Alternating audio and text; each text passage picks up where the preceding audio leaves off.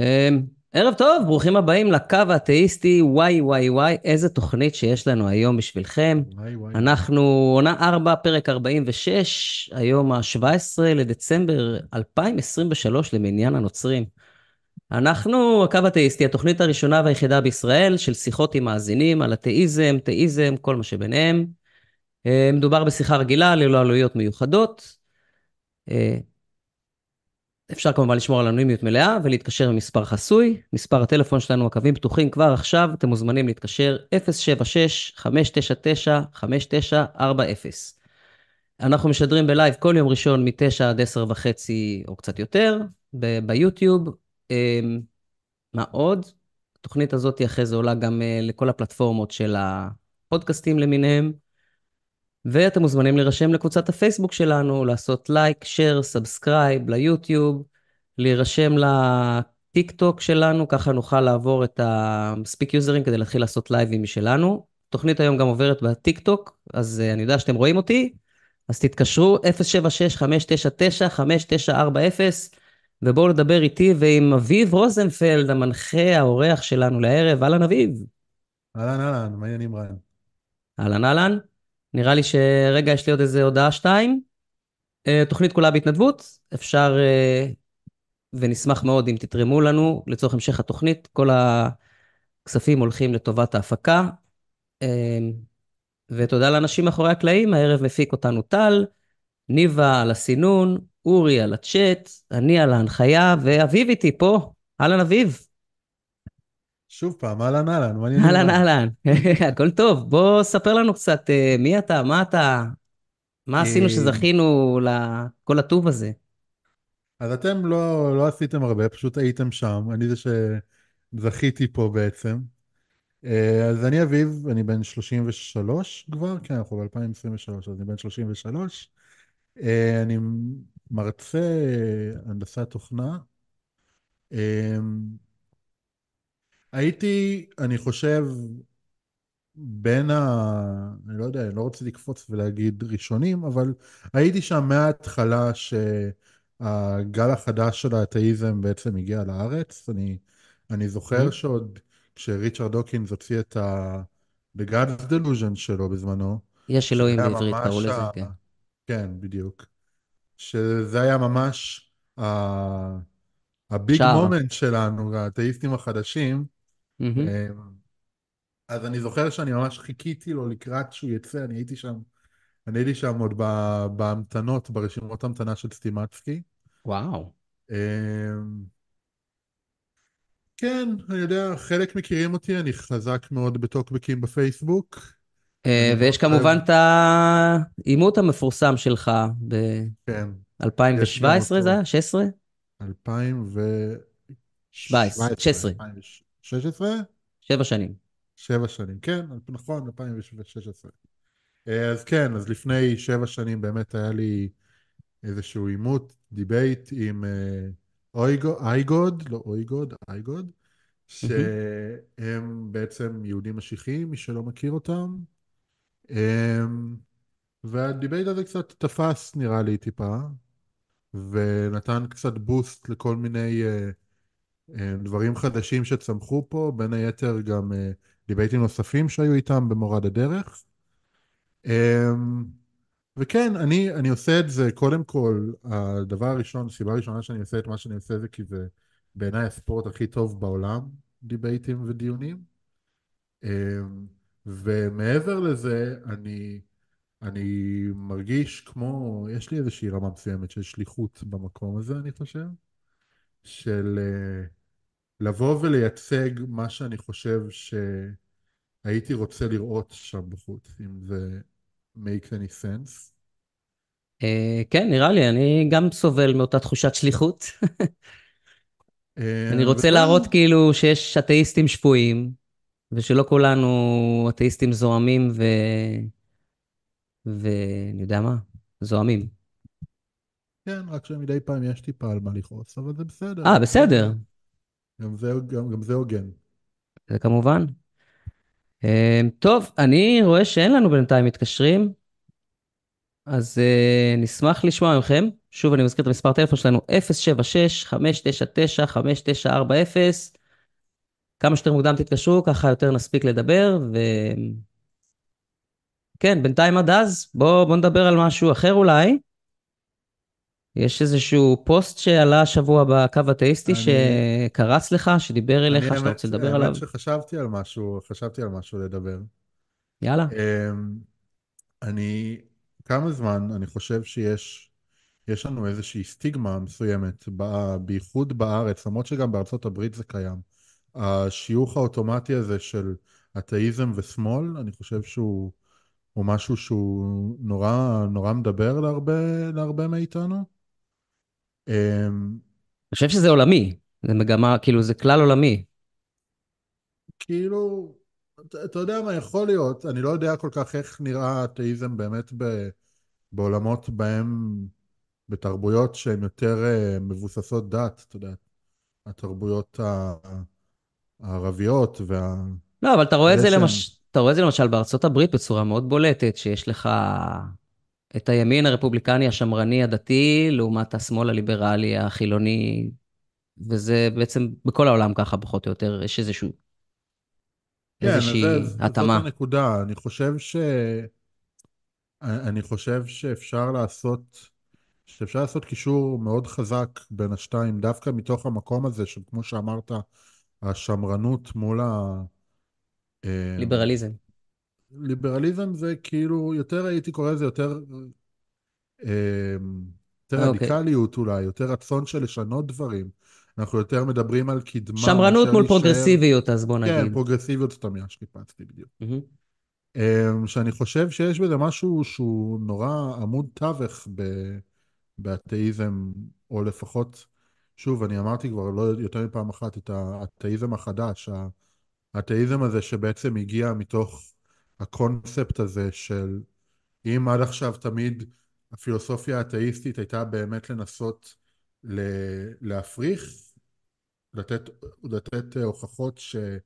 אין אלוהים, באיזשהו שלב מישהו בא ואמר, רגע, אנחנו בעצם בכלל לא צריכים את זה, ואז נוצר כל, ה, כל ה, המובמנט הזה של האתאיזם הסקפטי, הניו אפאיזם, הדוקינס אפאיזם הזה.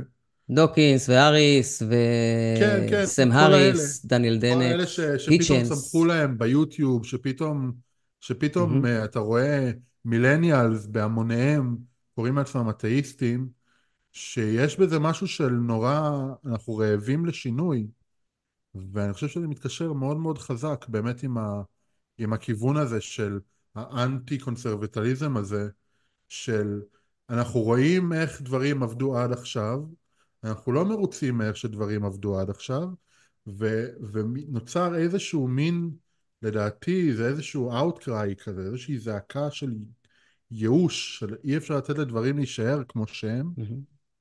אמ, שאני חושב ש... אני חושב שזה אחד הדברים שהכי, באמת, הכי מרגשים אותי באתאיזם, של אם תסתכל לדעתי על כל שאר הקבוצות האידיאולוגיות שתוכל למנות שם בחוץ, אתה יודע, צמחונים, אה, סוציאליסטים וכולי וכולי, כל ה... הומניסטים. כן, כל, ה... כל הקבוצות הרעיוניות שיש שם בחוץ, אני חושב שלא תמצא קבוצה שההשפעה שלה הישירה על האידיאולוגיה שלה כרגע היום חזקה כמו הקבוצה האתאיסטית. אני חושב ש... אני חושב שאנחנו היום הכי קרובים אי פעם בהיסטוריה לבאמת דחיקת הדת לסיידליינס, ואני חושב שהרבה מאוד מזה זה בגלל הקריאה הזאת, העלייה פתאום ברצון של בני אדם להזדעק מול מה שהם תופסים כ... כאביתות של המציאות או כאביתות של צדק, שזה משהו בעיניי שהוא נורא נורא יפה. אני רואה הרבה אנשים, כמו שאתה אמרת, האתאיסט הזועם, מהמם. ושכאילו מלינים על זה, שאני חושב ש... אני מסכים איתך שאנחנו לא צריכים להיות זועמים ומיליטנטים, אבל אסור לדעתי להמעיט בערך של זה, להמעיט בחשיבות לא, של... ברור, כל אחד עובר את השלב הזה, אבל אני כבר uh, מזמן הבנתי ש...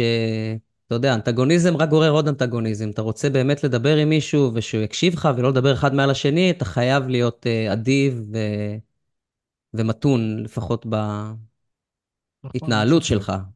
ברור שזה. מרגיז, זה מכעיס, ואתה בטח ראית לא מעט פוסטים זוהמים גם שלי, בעיקר מאז ה-7 באוקטובר. כן. אבל כן, אם זה היה כזה פשוט. היה לנו מתקשר שנפל, רגע, אני בודק אם זה לא אצלי משהו. לא. Hmm. אוקיי, חבר'ה, אתם אה, לא רוצים להתקשר היום? אני שוב מזכיר את הקווים פתוחים, 076-599-5940. בבקשה תתקשרו, אחרת תיאלצו לשמוע אותי ואת אה, אורן, אה, אביב פה Mm. מדברים אחד עם השני ומשעממים אתכם למוות. אה, בכל מקרה, תודה רבה לבן על הסופר צ'אט. זה עוד דרך שאפשר לתרום לנו, שכחתי להגיד, פייפל וסופר צ'אטים ביוטיוב זה עוד דרך לתרום. אה, כן, טוב, נמשיך הלאה לנושא הבא נראה לי, או שנמשיך שם. אני חייב להגיד לך שאני לא מסכים איתך לגמרי במה שאמרת, אני לא בטוח שיש דבר כזה אידיאולוגיה אתאיסטית. אני תמיד חושב שאתאיזם זה, באופן כללי, זה לא קבוצה. זה כאילו כל האנשים שלא משתייכים לקבוצה של אתאיסטים. אבל ככה אני רואה את זה. זה נכון במובן המילוני, הרי, הרי המילוני של המילה? כי הרי אצלנו יש לך ליברטר, ליברטריאנים וקפיטליסטים נכון, וסוציאליסטים ושמאל בדתיים. וימין, גם בדתיים. גם בדתיים, יש בזה משהו. אבל אני חושב שאני, בטח ובטח במקום כמו ישראל, אתה לא יכול להסתכל על הקרב שיש לך יום-יום של הפרדת דת ומדינה, ולא להגיד שהאתאיסטים הם צד במלחמה הזאת. אין ספק שאנחנו, אנחנו, אתה יודע, אולי לקרוא לנו אידיאולוגיה זאת הגזמה, למרות שאני לא לגמרי מסכים עם ה... אני חושב שאנחנו במאה אחוז אידיאולוגיה, אבל גם לא אם יודע, מה לא... נגזר, אבל ב- בבסיס של הבסיס, אתאיסט זה פשוט בן אדם שלא מחזיק באמונה באל. מעבר לזה, איך אתה יכול לגזור למשהו? אני מסכים ש... שוב, בהגדרה המילונית אני מסכים איתך. אני חושב אבל שאם תשאל 95, אם לא יותר, מאחוז האתאיסטים שיקראו לעצמם אתאיסטים, אתה יודע, לא אתאיסטים שהם אתאיסטים בהגדרה, כמו בודהיסטים למיניהם ודברים כאלה כן. שאולי הם אתאיסטים, אבל הם אף פעם לא יקראו לעצמם אתאיסטים. אנשים שיקראו לעצמם אתאיסטים, אני מאמין שיש יותר מרק המאפיין הספציפי הזה שאתה יכול למצוא ב... שמקשר בינינו. אני חושב ש...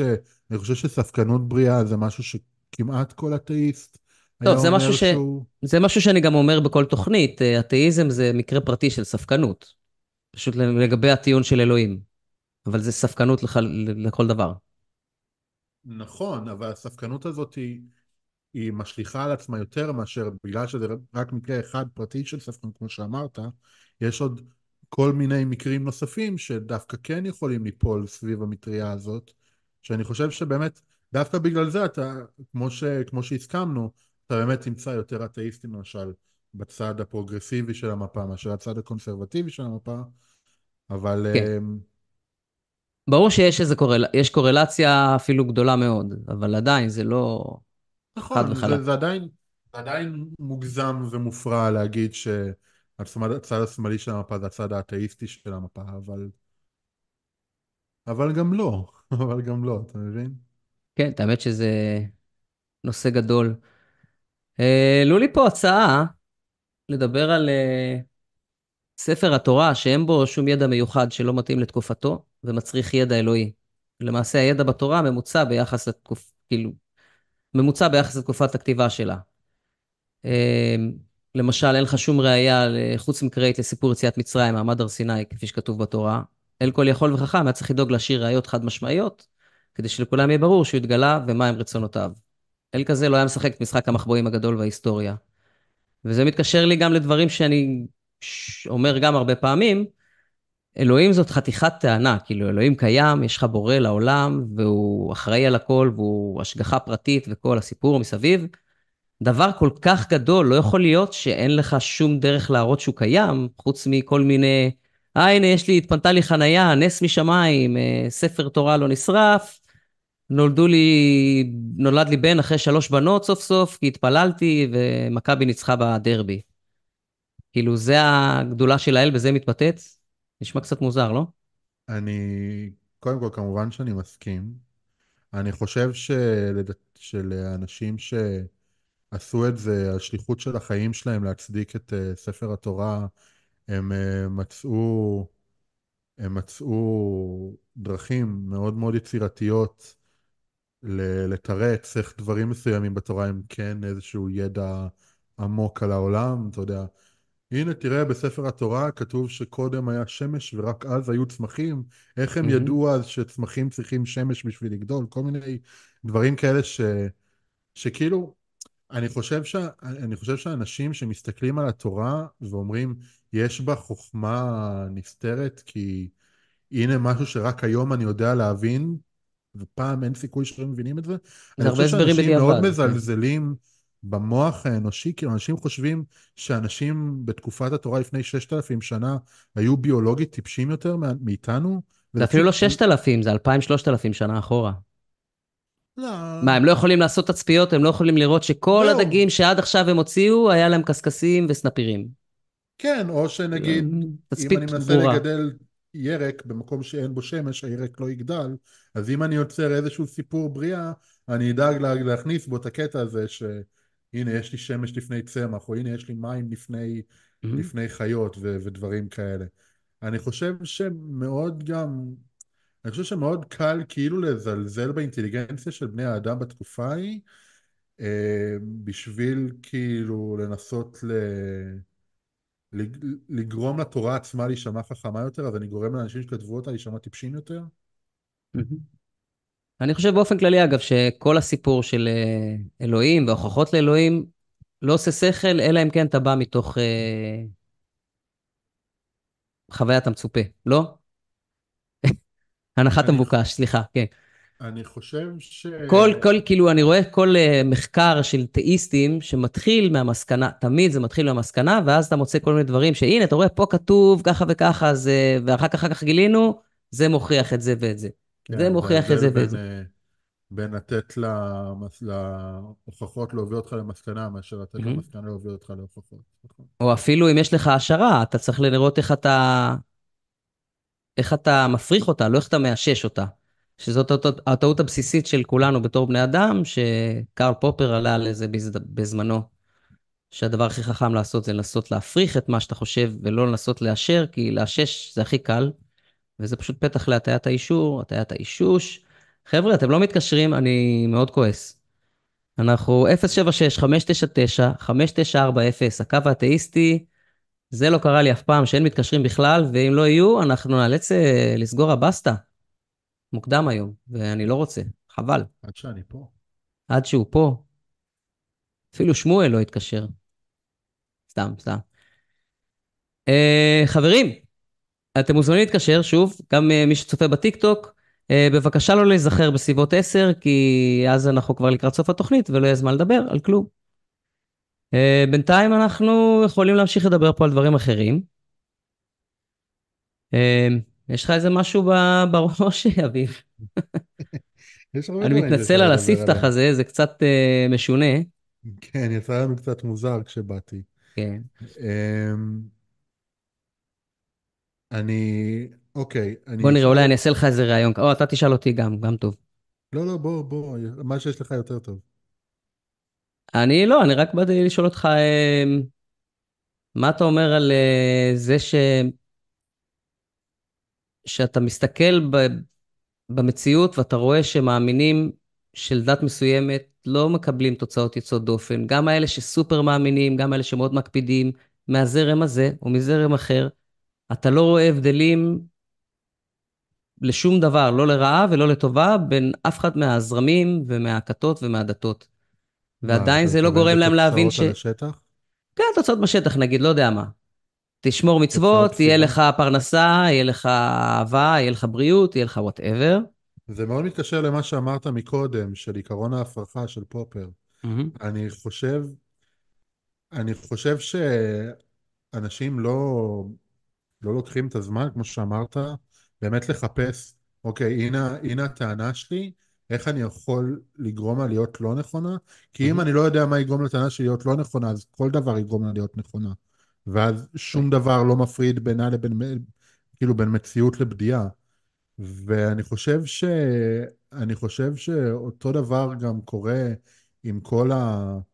עם כל הטענות האלה של אלוהים פועל בדרכים מסתוריות, ואולי אם נגיד אתה מתפלל, לא יודע, אבא שלך חולה ואתה מתפלל ובסוף בסוף הוא לא, הוא לא מבריא ואתה אומר איך זה קרה, הרי התפללתי ושמרתי מהמם. מצוות וזה, כי לאלוהים יש איזושהי תוכנית, הוא מבין דברים בדרך שאנחנו לא יכולים להבין אותה, וכל אלה זה, זה משחקים כאלה כדי שכאילו לא תשים לב שבעצם מה שאנחנו אומרים זה שלאלוהים אין שום חוקים שהוא חייב לעקוב אחריהם.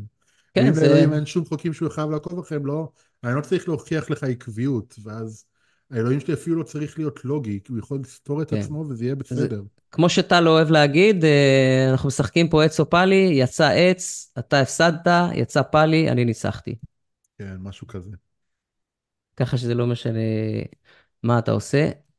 אני רואה שיש לנו מתקשר, אז אה, אנחנו ניקח את אה, המתקשר ראשון, גלעד, האתאיסט שרוצה לדבר על אתאיזם חזק ואתאיזם חלש.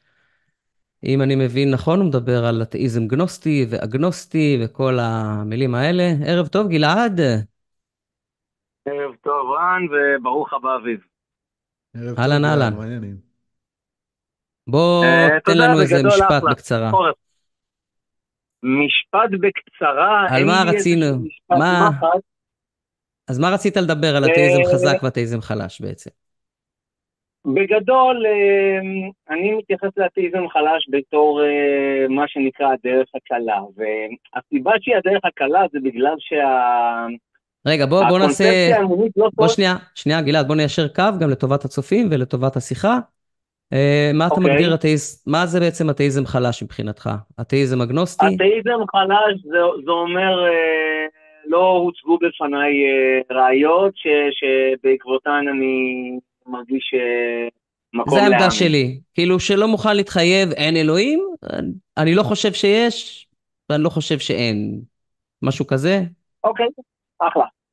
אז זה, זה העמדה שלי לצורך העניין, אגב. אני מגדיר את עצמי אתאיסט אגנוסטי, סבבה, מכובד. למרות שאני מגדיר את עצמי גם כאתאיסט חזק באלים ספציפיים. כאילו, יש אלים ספציפיים אבל מן שברור לי שלא. הסתם ברור למה מהנעליים שלך אתה לא תחזיק את העמדה הזאת, כי בשידור היא בעמדה מאוד בעייתית. כן. איזה עמדה היא אין, מאוד אה, בעייתית? אתאיזם אה, חזק. אתאיזם חזק בשידור חז- קשה מאוד להגן עליו. לא, אני, אגב, אני לא עושה את זה כי אני... אני לא עושה את זה כי אני לא רוצה לקחת נטל הוכחה על עצמי, אגב. אני עושה את זה כי באמת, לא, אני אומר. יש, יש הבדל בין פלטפורמה שבה אה, אפשר להיכנס לעובי הקורה עם טקסט ולהביא מצייני מקום אה, ולהיכנס גם, לכל כן. מיני אה, מינוחים לוגיים ופרמיסס, שמע, ואז גיל- אפשר להראות את זה בצורה חזקה, אבל בשיחה קצת קשה, קשה לרדת לפרטים הקטנים האלה ולעמוד מאחורי ההתחייבות. גם אין ספק שבפורמט שבו אנחנו מתפקדים, אז אנשים מתקשרים ונותנים לנו טענות, המיטב שאנחנו יכולים לעשות זה להציג counter לטענות האלה. לבוא עם טענות נכון משלך מאוד, זה, זה לא המקום של... של המגישים ל- להציג את נכון. העמדה שלהם, רק להתמודד עם עמדות. נכון. אז למה אתה. חושב אז שאתאיסט... אני אומר מבחינתי... מה זה?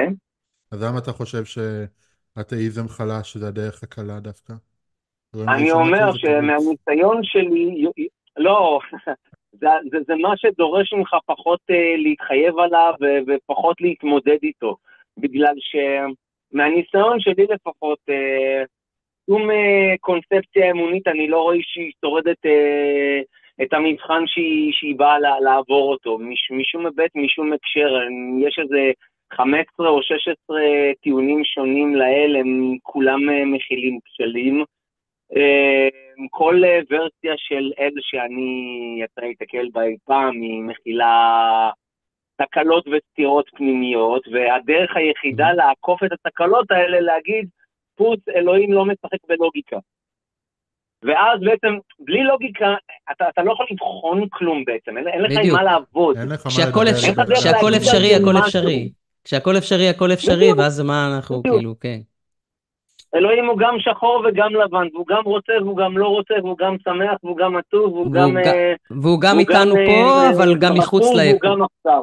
כן, והוא גם מחוץ לזמן, בדיוק. וגם בתוך הזמן, והוא גם אני, בדיוק. וגם. אתה, והוא וגם... אני אגיד לך מה אני חושב, גלעד. אני חושב שיש אמ, יש משהו מאוד מאוד פונדמנטלי בעניין הזה של אה, ההבדל בין טענה שהיא טענה חיובית לטענה שהיא טענה נגטיבית. כאילו, אני יכול להגיד, אני לא משוכנע שיש משהו, שזו טענה שלילית, ואני יכול להגיד, אני משוכנע שאין משהו, שזו הטענה החיובית כביכול, כי אני כן משוכנע כן, אבל. פה כבר יש לך יותר עבודה. אני, אני מסכים, אבל, אבל, באיזשהו שלב, לתת טענה נגיטיבית על משהו מספיק זמן, הופכת בעצמה להיות טענה חיובית. מה זאת אומרת? זאת אומרת שאם עכשיו אתה תבוא ותנסה לשכנע אותי במשהו, ואני מספיק זמן אגיד לך, אני לא משוכנע, אני לא משוכנע, אני לא משוכנע, באיזשהו שלב עצם זה שלא הצלחת לשכנע אותי, משכנע אותי שאתה טועה. נכון? אה, כן, אבל הצד השני יכול אה, להתריס ולהגיד שאתה סתם מתנגד. אז אה, באחת הוא התוכניות יכול, הוא אני... יכול. אני חושב, אני חושב שהמקסימום שאתה יכול לקבל אבל במצב כזה, אביב, זה שאתה כאילו, אם אתה אומר, אני לא משוכנע, לא משוכנע, לא משוכנע, לא משוכנע, הדבר היחידי שאתה יכול לתת לצד השני לצורך העניין זה להגיד, אוקיי, אה, אתה לא רציונלי. הבאתי לך פה מספיק סיבות להשתכנע, ואם זה לא משכנע כן, אותך, אבל בדרך משהו... כלל אה, יהיה מצופה מהצד הספקני אה, לפחות אה, להסביר למה הוא לא משוכנע, איפה איפה כן. אבל תכלס הוא לא חייב גם את זה. הרי בסופו של דבר, לפחות זה מה שאני אומר, הטענה האתאיסטית שלי היא כן, מאוד אבל אז בסיסית. אתה לא יוצא a dick. אם אתה סתם אומר לא השתכנעתי, אז אתה יוצא כזה אה, ברור, נקניק, אני ב- יופי. אה, אני your בדרך. כלל, אני בדרך כלל גם מנמק מה לא שכנע אותי, או למה אני חושב שזאת סיבה לא טובה. להאמין, אבל אה, אתה יודע. כן, זה בשביל זה אנחנו אני רוצה דבר. בעניין הזה של אה, לא שכנעת, ב- ב- ב- באחת התוכניות שעליתי, זה שנה אחורה אני חושב, משהו כזה, אני העליתי את הסצנה של, של ממוטה בחנות של עתיקות.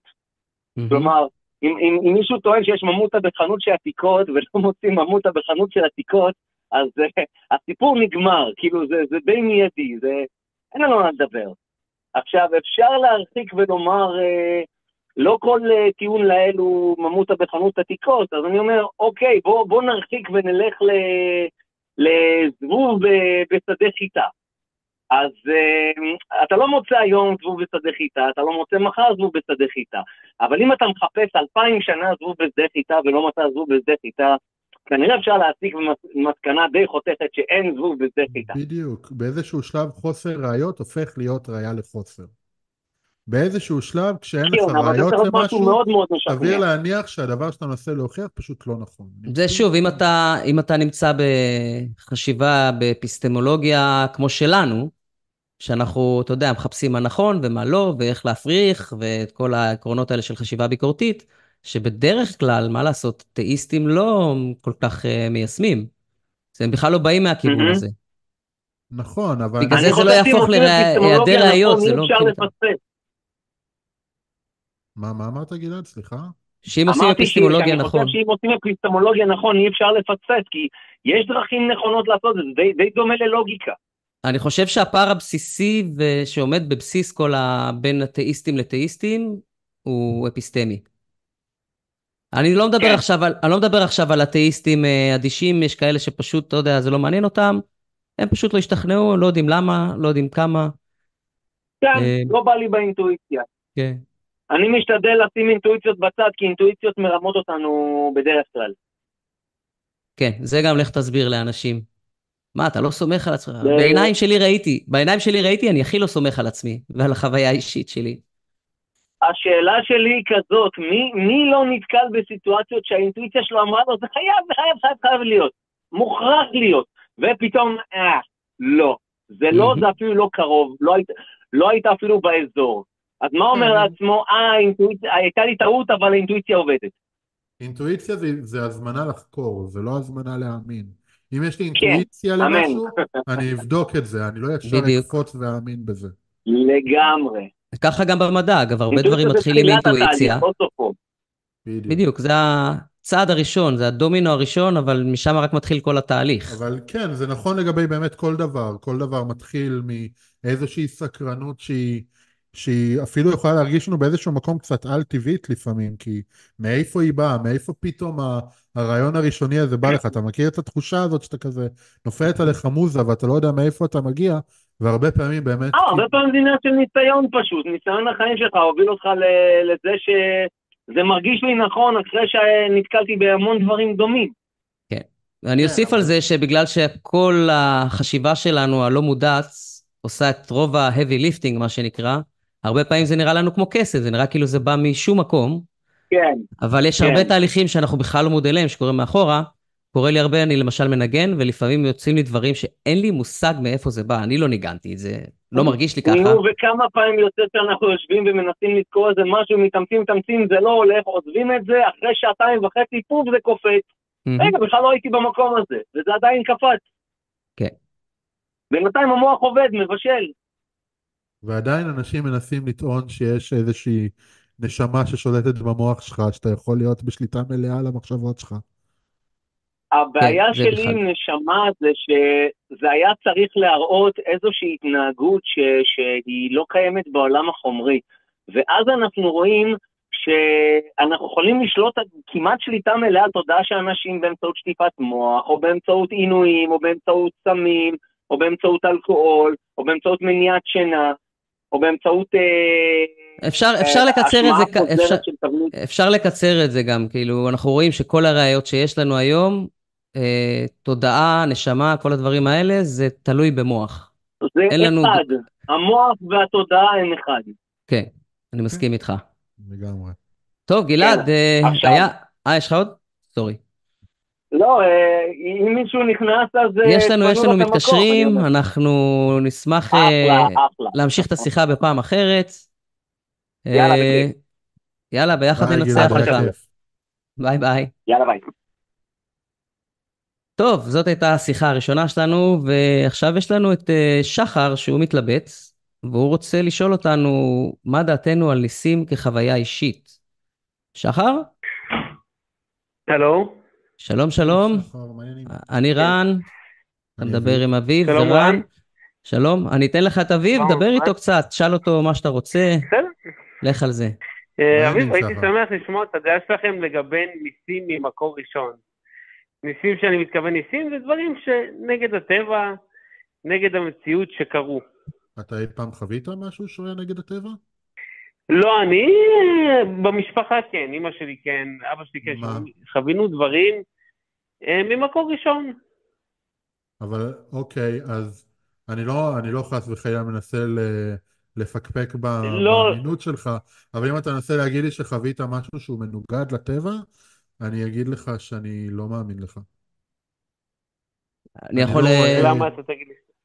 כי אני לא, אני לא רואה, אני חושב שמה שאנשים קוראים לו חוויה מחוץ לטבע, זה פשוט חוויה שהיא סטטיסטית פחות, פחות סבירה, משהו שפחות סביר שיקרה, ואז אנשים קופצים עם זה למסקנה של, הנה, זה, זה בדרך כלל לא קורה, אז זה שזה קרה מוכיח שמשהו, שמשהו על-טבעי פה. דברים לא סבירים קורים כל הזמן. אם נגיד, לצורך הדוגמה, סתם, אני מביא סיפור משום מקום, אני מקווה שזה לא הסיפור שלך, אבל סתם למשל, אוקיי. למישהו, למישהו יש סרטן, והסרטן נכנס נכון. לנסיגה בלי, בלתי מוסברת. יום אחד פשוט הסרטן נכנס לנסיגה, כמה חודשים אחר כך הבן אדם הזה בריא לגמרי. עכשיו אתה אומר, זה משהו זה שאני קורה, לא רואה קורה. אתה לא רואה את זה קורה אצל אנשים בדרך כלל. כן, אבל אתה כן רואה דברים שרבנים פתאום יודעים על אנשים, שאתה יודע, אתה אומר, זה לא טבעי, לא רגיל, אני יכול, אני זה יכול, כן אה, זה? מעניין שהרב פתאום... כן, כן, כן. אני יכול לתת את השנקל שלי על, פשוט שאלת מה דעתנו על ח... ניסים כחוויה אישית, ואני יכול להרחיב את זה על מה שאמרתי קודם, על חוויה אישית באופן כללי. אני לא סומך על חוויה אישית, אוקיי. גם לא של עצמי. עכשיו תשאל למה, כי אני מודע לכל ה... בגדול המוח שלנו טיפש. זאת אומרת, הוא לא באמת טיפש, אבל יש המון המון קיצורי דרך, מדברים על זה בהמון ספרים, כמו של דן אריאלי, לא רציונלי ולא במקרה, אה, לחשוב מהר, לחשוב לאט, של קהנמן, ויש עוד הרבה הרבה ספרים בסגנון הזה. מה זה אומר? אה, בגדול, החוויה האישית שלנו היא מאוד מאוד מוטה. היא מוטה על ידי דברים שאנחנו רוצים שיהיו נכונים, על ידי כל מיני הטיות קוגניטיביות, כמו הטיית האישור שדיברנו עליה, יש הטיות זיכרון, יש כשלים לוגיים. זאת אומרת, נורא נורא קל לנו, עכשיו, להבדיל ממה שאביב אמר, אני כן מאמין לך. אני לא מאמין לא, שהפרשנות... נגיד ש- לך- רגע, אני, שנייה. אני כן מאמין שהסיפור קרה, מה שזה לא יהיה. אני חושב שהפרשנות אליו היא לא נכונה. נורא קל לנו. לתת... נורא קל לנו לתת פרשנות לא נכונה לדברים, כי אנחנו, שוב, המוח שלנו טיפש, הוא מזהה תבניות שלא באמת שמה, הוא מנסה לעשות שכל בדברים שלא עושים שכל, ואז אה, מקשר, מחבר כל מיני נקודות שלא באמת מתחברות, וברגע שיש לך איזשהו נרטיב בראש, נורא נורא קשה ל... למחוק אותו. אני רק רוצה לחדד שנייה, כדי כן. שלא יצא ש... שאמרתי שאני לא מאמין לך, שחר. אני מאמין לכל סיפור שתספר לי, אני כמו רן באותה עמדה, אני מאמין לך עד לרגע שבו אתה טוען שמה שקרה מנוגד לטבע. אני לא, אני לא רואה סיבה טובה לחשוב שמשהו שקורה בעולם, יש איזושהי דרך שהוא יהיה כל דבר חוץ מטבעי. מהמם. שום דבר.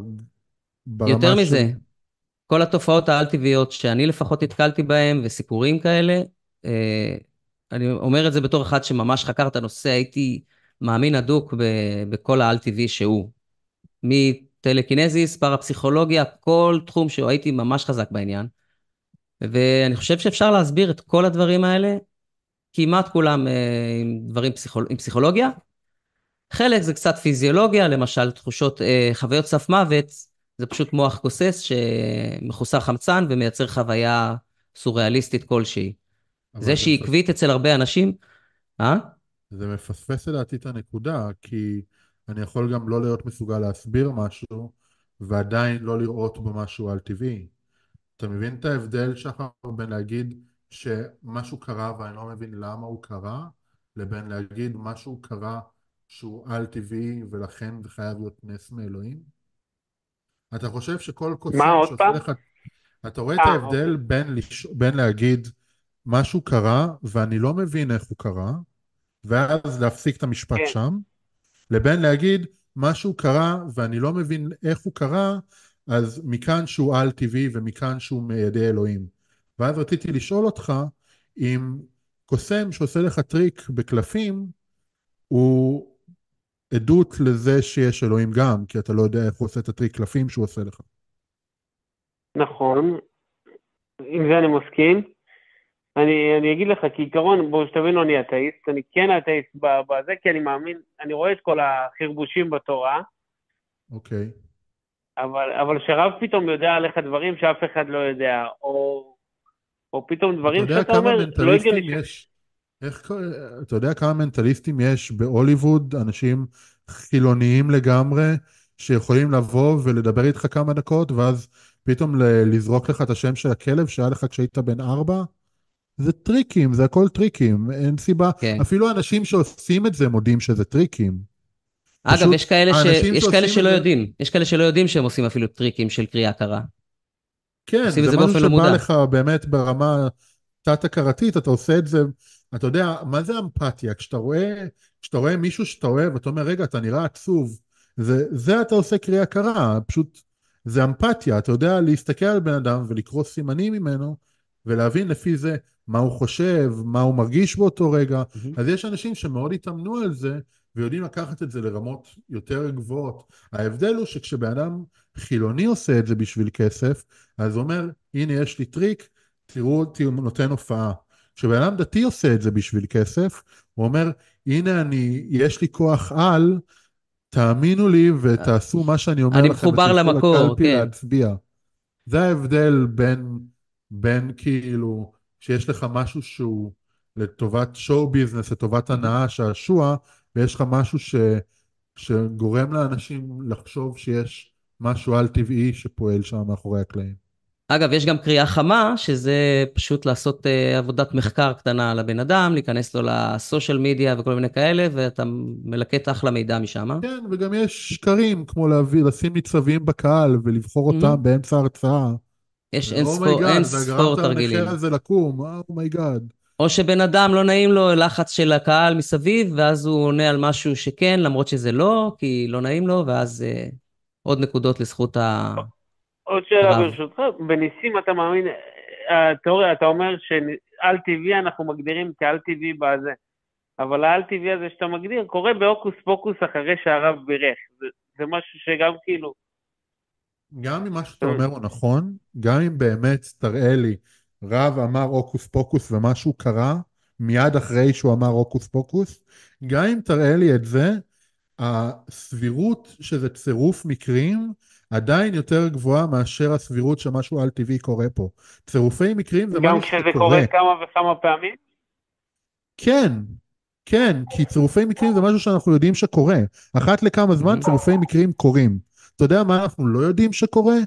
דברים על טבעיים, אנחנו אף פעם לא ראינו אותם קורים באמת. כל מה שיש לנו זה סיפורים של מישהו שאומר שיש לו, שיש לו ניסיונות על טבעיים, אבל בסופו של דבר הדרך היחידה שלו להציג את זה זה על ידי צירופי מקרים כאלה, שיכולים להיות, שוב, או רמאות, או צירוף מקרים, או איזשהו כישרון שהוא פיתח עם השנים, שכל הדברים האלה הם הרבה יותר סבירים מאשר קסם. אני חושב שנקודה מאוד חשובה פה במה שאמרת, זה שבעצם על טבעי בכלל לא יכול להיכנס כרגע לערימה של הסיבות האפשריות. עוד בכלל, אף אחד לא יודע... מה אנחנו מגדירים על טבעי? זה גם שאלה, שאלה מאוד טובה. אם כל דבר הוא צירוף מקרים או יכול לקרות, מה זה על טבעי?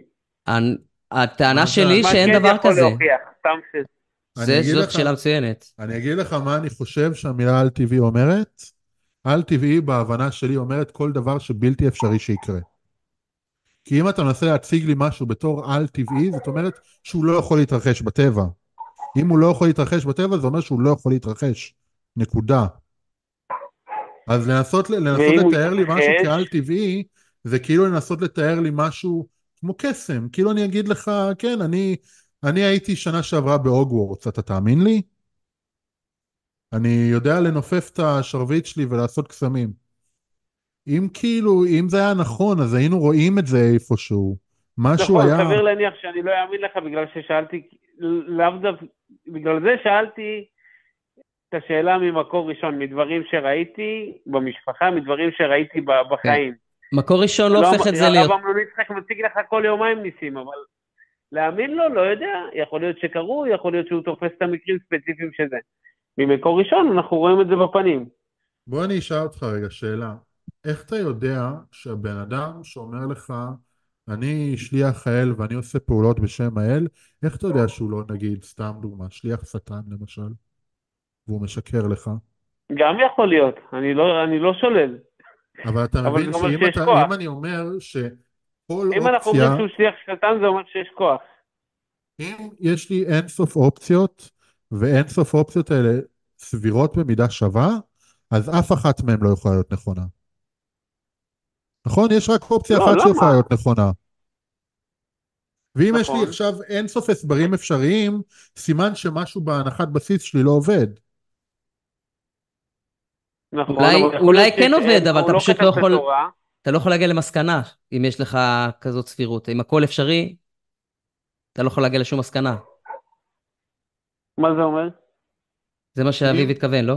שאם אני אגיד, שאם אני אגיד לך שיש לי כוחות קסם, וההסברים האפשריים לאיך יש לי כוחות קסם, בגלל שזה כוחות קסם, יכולים להיות ליטרלי כל דבר. נכון? אתה הסכמת, יכול להיות שאני, שאני נכון. משרת של אלוהים, יכול להיות שאני משרת של השטן, יכול להיות שאני סתם קוסם, יכול להיות שיצאתי מהעולם הקולנועי של מארוול, כל דבר יכול להסביר את זה. אם אנחנו מקבלים את זה נכון. שקסם יכול לקרות. אז אם נכון. כל דבר יכול להסביר, להסביר את זה, ואף אחד מההסברים שלי לא יותר מדויק או יותר נכון מהשני, אז אף אחד מההסברים האלה לא יכול להיות מספק, אני לא יכול להאמין לאף אחד מההסברים האלה. כי, אתה לא תאמין לי. אתה יכול אבל להבין שיש משהו. מה זה המשהו הזה? לא יודעים מה זה, אבל יכול להבין שיש משהו. את זה אפשר לחקור, אוקיי, אבל... אבל אתה, אתה מבין שהמשפט, יש משהו, אבל אני לא יודע מה זה המשהו הזה, זה משפט ריק מתוכן. בדיוק, אנחנו לא מתווכחים על עצם המאורע או התופעה, אלא רק על הפרשנות שלה. יש משהו, ואם אני לא יודע משהו. מה המשהו הזה, אז... בדיוק. אוקיי, אז איך אני מתייחס אליו? אני מתייחס אליו כמו משהו. זה כמו לראות עכשיו uh, עצם מעופף uh, בלתי מזוהה בשמיים, ולהגיד, וואי, הנה הבם, זה בטח חללית של חייזרים. לא, ברגע שאמרתי הנה הבם, אני יוצר שם, זה עצם בלתי מזוהה. אני לא יכול להגיד שהוא לא מזוהה ואז לזהות אותו. משהו כזה. אבל אתה, נכון, אבל אתה יודע שיש משהו ותתחיל לחקור מה זה המשהו הזה. מעולה, אז נכון. תתחיל לחקור.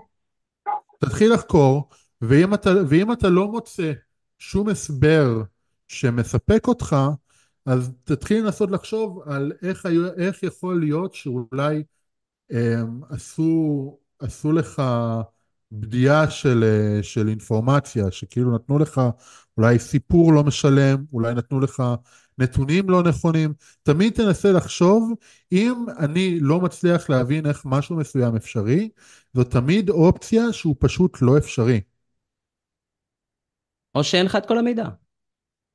כן, כאילו הסיפור כמו שאני מכיר אותו, לאו דווקא יכול להיות קיים, לאו דווקא יכול להיות שהוא קרה כמו שמספרים לי אותו. יכול להיות, אתה יודע, יש הרבה סרטונים של כל מיני הילרים נוצרים אה, שבכנסייה והם נוגעים למישהו על כיסא גלגלים בראש, ואז מישהו קם ומתחיל ללכת וכולם כזה באקסטזה מסביבם. תמיד תנסה לחשוב, אם אני לא מצליח להבין איך הבן אדם הזה קם נכון, מכיסא גלגלים, לא חווה, אולי הוא פשוט לא אף פעם לא. היה על כיסא גלגלים. לא, גם אם אתה נכון. חווה באופן אישי, תמיד קח בערבון מוגבל את החוויה האישית שלך גם, כי היא מוטה, כמו שאמרתי. בעיקר אם אתה רוצה להאמין במשהו, עוד יותר. אם משהו מסתדר לך עם אמונה קודמת, תהיה עוד יותר חשדן. תגיד, וואלה, זה יותר מדי טוב. זה, זה לפחות העצה שלי. אבל אני פעם, מאוד אוהב, משהו, אני מה? מאוד אוהב את הראש שלך, שחר, שאתה, שאתה אומר, אני, אני לא מרגיש שלם לגבי זה, אז אני רוצה למצוא תשובות לשאלות שלי. זה אחלה לא, של ודאי. ראש. תשמע, התורה מוכחת כלא נכונה, הוכחנו את זה כמה פעמים. אוקיי, בוא נפסול אותה, אבל בוא נלך לחפש את מה שכן קורה, קורה משהו. זה אבל זה הראש. לפעמים, לפעמים כל מה שאתה יכול להגיד על משהו, זה אני לא יודע מה זה הדבר הזה, ויכול להיות שתצטרך להסתפק בזה. לפעמים אנחנו צריכים להסתפק בבורות שלנו, ולהגיד כל עוד אני לא, כל עוד אני לא יכול לדעת מה זה הדבר הזה שקורה, אין לי שום דרך להתייחס אליו. משהים אמונה, מה שנקרא. אתה משהה את האמונה שלך עד שיש לך סיבה טובה ל- להשתכנע או להאמין. אוקיי? ועוד שאלה קטנה ברשותך, בטח. אה, סתם מעניין איך, תמיד יש את השאלה, איך התחיל כל הדברים של התורה, כביכול תורה הגיעה, למה שאנשים ייקחו אותה עליהם? סתם מעניין, איך מתחיל דבר כזה בכלל? כל העולם, כל היהודים שומרים תורה, זה, זה חייב להתחיל מאיפשהו. אביב? כנראה שזה התחיל מאיזה... אם אני צריך לנחש, כי אין לי, אין לי מכונת זמן לחזור לראות איך דברים התחילו, אני אנחש שהדת היהודית התחילה, כמו כל דת אחרת, בצורה של כת. אני גם אה, אגדיל ראש ואגיד שכנראה שבתחילת דרכה היהדות הייתה כת אלימה, כמו רוב הכתות שנוצרות, כי כמו שאתה אומר, אם אני לא אלים, אין סיבה לאנשים להישאר בתוך נכון. הכלא המחשבתי שאני בונה להם. אמ, מה גם שחשוב לזכור שכן מדובר בתקופה שבה בני אדם היו מין נודד, לא היו לך חברות חזקות כמו שיש לך היום. אנשים עברו ממקום למקום, וכל פעם שאנשים הגיעו למקום חדש, כל קבוצה חדשה שנדדה לאיזשהו מקום, היא נדדה לשם עם כל האגדות שלה. ואני חושב שנוצר לך באיזשהו שלב איזשהו מין טלפון שבור של אגדות, שכל פעם אתה עובר עיר ומצטרף עוד איזשהו נדבך לאגדות שלך, או כמו שאנחנו כל כך בגאווה קוראים לו התורה שבעל פה, שבתכלס התורה שבעל פה זה פשוט דרך אחרת להגיד פולקלור, זה איזשהו מין מיתולוגיה של, אה, של. שמועות בתכלס, ו... וככה, וככה שמועות נוצרות, ככה רעיונות נוצרים. בסופו של דבר, להכל יש איזושהי רמה של ברירה טבעית, של אבולוציה. אני מספר למישהו ואנשים משהו, בסוף מאמינים ואז כל לזה, פעם זה שאני כאילו, זה מספר, קצת רגע, שנייה, אבסורד. שנייה, שנייה, רק אני רוצה לסיים את המשפט הזה. אני מספר למישהו משהו, וכל פעם שאני מספר לו משהו, אז המוח שלו מעוות את זה, טיפה נוצרת איזושהי מוטציה ברעיון שסיפרתי לו עכשיו, ואז הוא ילך ויספר את זה לעוד מישהו, וככה לאט לאט השמועות היחידות שישרדו זה הגרסה הכאילו הכי מוצלחת של הרעיון. הגרסה הכי, שומ... הכי, הכי מרוכזת, הכי חזקה. ואז נוצר לך באמת הכי איזשהו... מוצלחת ויאמינו שזה גם אמיתי, אתה אומר. כאילו, זה קצת... אה, לא, זה לא אומר שזה אמיתי, זה פשוט הכי מוצלחת. מה ש... הוא בעצם מדבר פה על ממטיקה. אה, בדיוק. רעיון שהוא מוצלח ושורד ומותאם, מה שנקרא, לסביבה, אז הוא שורד. כמו גנים ששורדים, אז ממים ששורדים, זה גם המצאה של ריצ'רד דוקינס, השען העיוור, אם אני לא טועה. אבל משהו שאמרת, שחר, קודם, אה, הזכיר לי. אתה דיברת על זה שכאילו כל מיני עמים באים עם כל מיני סיפורים מכל מיני מקומות והכל מחברים ביחד, ואתה ממש רואה את זה בכל ספר דתי שהוא, גם בתנ"ך, אתה רואה הרבה הרבה השאלות מכל מיני סיפורי עמים אחרים, אה, אם זה אה, הנוח והמבול, שמאוד מפורסם, שכביכול זה נלקח מגילגמש, למרות שגם גילגמש זה סוג של אמלגמה, חיבור מסיפורי עמים אחרים. עלילות גילגמש, כן, של הבבלים, שקדמו את התנ"ך, שם יש לך את סיפור, את אה, סיפור המבול כמעט אחד לאחד, כמו שיש בתנ"ך, ואפילו שם זה לא הפעם הראשונה שהוא מופיע, הסיפור, המיתוס, המיתוס הזה. צריך אבל להיזהר כשאתה מעלה את זה בפני אנשים דתיים, כי הרבה אנשים דתיים יכולים להשתמש בזה ולהגיד, הנה, אתה רואה, אם, אם סיפור המבול היה קורה, היית מצפה שהוא יחזור על עצמו בכל מיני דתות שונות באזור. כי כולם מספרים את הסיפור הזה. אני לא יודע, אפשר גם, להסתכל, אפשר גם להסתכל על שמות החודשים שיש לנו, תמוז ואלול, שזה אלים כנעניים, אם אני לא טועה, וכולי וכולי. רק נקודה אחרונה לעניין הזה של הרעיונות בממטיקה. אם אתה מחפש דרך לראות כמה, איך רעיונות יכולים לתפוס, הדרך הכי קלה לזה באמת זה להסתכל על שפה. איך זה שכל הישראלים מדברים עברית, וכל האמריקאים מדברים אנגלית, וכולם מבינים אחד את השני. זה בדיוק אותו רעיון. יש איזשהו קונספט, איזושהי שיטה, שהתחילה מתוך הסספול הזה, מתוך הבריכה הזאת של כל העמים שהיו פה, ולאט לאט נלקחו מזה הדברים שמי שחי פה אהב, מה שהתאים למי שנמצא במקום הזה. ואז נבנה לך איזושהי, איזשהו אתוס, או איזושהי שפה, או איזושהי ראיית עולם מסוימת, שמתאימה את עצמה לא, לאוכלוסייה, לסביבת גידול שלה. Mm. בדיוק כמו okay. אוקיי. קנגרו באוסטרליה וספרדית בספרד. אוקיי, okay. טוב, תודה רבה לכם. תודה רבה שחר, אתה מוזמן להתקשר uh, כל שבוע עם איזה נושא שבא לך, okay. אוקיי. אני אשמח לשמוע אותך עוד. תודה רבה, ערב טוב. תודה רבה. Uh, שכחתי להגיד משהו לשחר, אפרופו אמנון יצחק, יש לי הרבה מה להגיד עליו, אבל אני רק אגיד את זה, לא לשכוח שהוא מעל כל דבר, הוא קודם כל שואומן, הוא פרפורמר, הוא עושה הופעה. אז uh, הוא יעשה מה שהוא צריך לעשות כדי להגדיל את קהל המאמינים, וכדי להחזיר אנשים בתשובה, וכדי לשלשל לעצמו עוד כמה שקלים לכיס המאוד מאוד מאוד גדול ומלא שלו. באיזשהו מקום חייבים. להעריך אותו על זה. תשמע, הוא עושה את זה כמו שצריך. Uh, טוב, יש לנו כאן את uh, אמני, היא אתאיסטית, והיא רוצה לדבר על uh, ההבטחה לעולם הבא. ערב טוב, אמני, אני אומר את השם שלך נכון? אתה אומר נכון, ואמני. אמני. ערב טוב לכם, אני מאוד מתרגשת להיות איתכם היום. אין מה להתרגש, אנחנו סך הכל אנחנו. לא, מתרגשת בקטע טוב. אה, מעולה. האמת, בהתחלה רציתי, רציתי קצת לדבר על הרקע שלי, אני ערבייה מוסלמית, ישראלית. אם את יכולה לדבר טיפה יותר קרוב לשופרת? רגע. אני הייתי מהאוזנייה, אז עכשיו נשמע יותר טוב? או, יותר טוב עכשיו, תודה. יופי. אמ, רוצה לדבר קצת על הרקע. אני גדלתי יחסית בבית שהוא לא מאמין, אבא כופר יחסית. תמיד שמעתי דיונים על הדת וכמה זה לא נכון. עד שהתבגרתי, הגעתי לגיל שהתחילו להגיד לי לא ואסור, ואני פוגשת אולם מעבר, שאומר לך מה כן ומה לא. ולרוב משייכים את זה לתרבות ומאיפה אנחנו הגענו, וזאת לדעתי התייפיפות ולא נכון. כי בסופו של דבר, אם אתה מתווכח עם בן אדם מאמין, ומנסים להגיע לנקודה מסוימת, הוא מחזיר אותך לדת, אומר לך, בסופו של דבר, אה, זה התחיל, אה, את, את מוסלמית, אה, אלו העקרונות, אה, משם, משם הגעת, ואת תקבלי 1, 2, 3 בסוף. וזה מאוד מדכא לדעתי, כי אני, אני כאישה מדברת על זה, זה אלימות לכל דבר. כי אתה לא יכול להתבטא, אני כאישה לא יכולה להתבטא בגלל דת מסוימת. לא יכולה מהמם. להביע את עצמי בגלל דת מסוימת. אני עכשיו אפילו בטיקטוק החלפתי שם, כי התחילו להדפיק לי מהחברה. אמ, ורציתי להגיד עוד משהו, אנחנו היום, היום הייתי בשיחה ודיברנו, והאתאיסטים בדרך כלל מדברים על לוגיקה ואיך אתה צריך לגשת בחשיבה ביקורתית. מהמם. ומה שכן, אתה, אתה נפגש עם אנשים שיש להם הבטחות מעבר.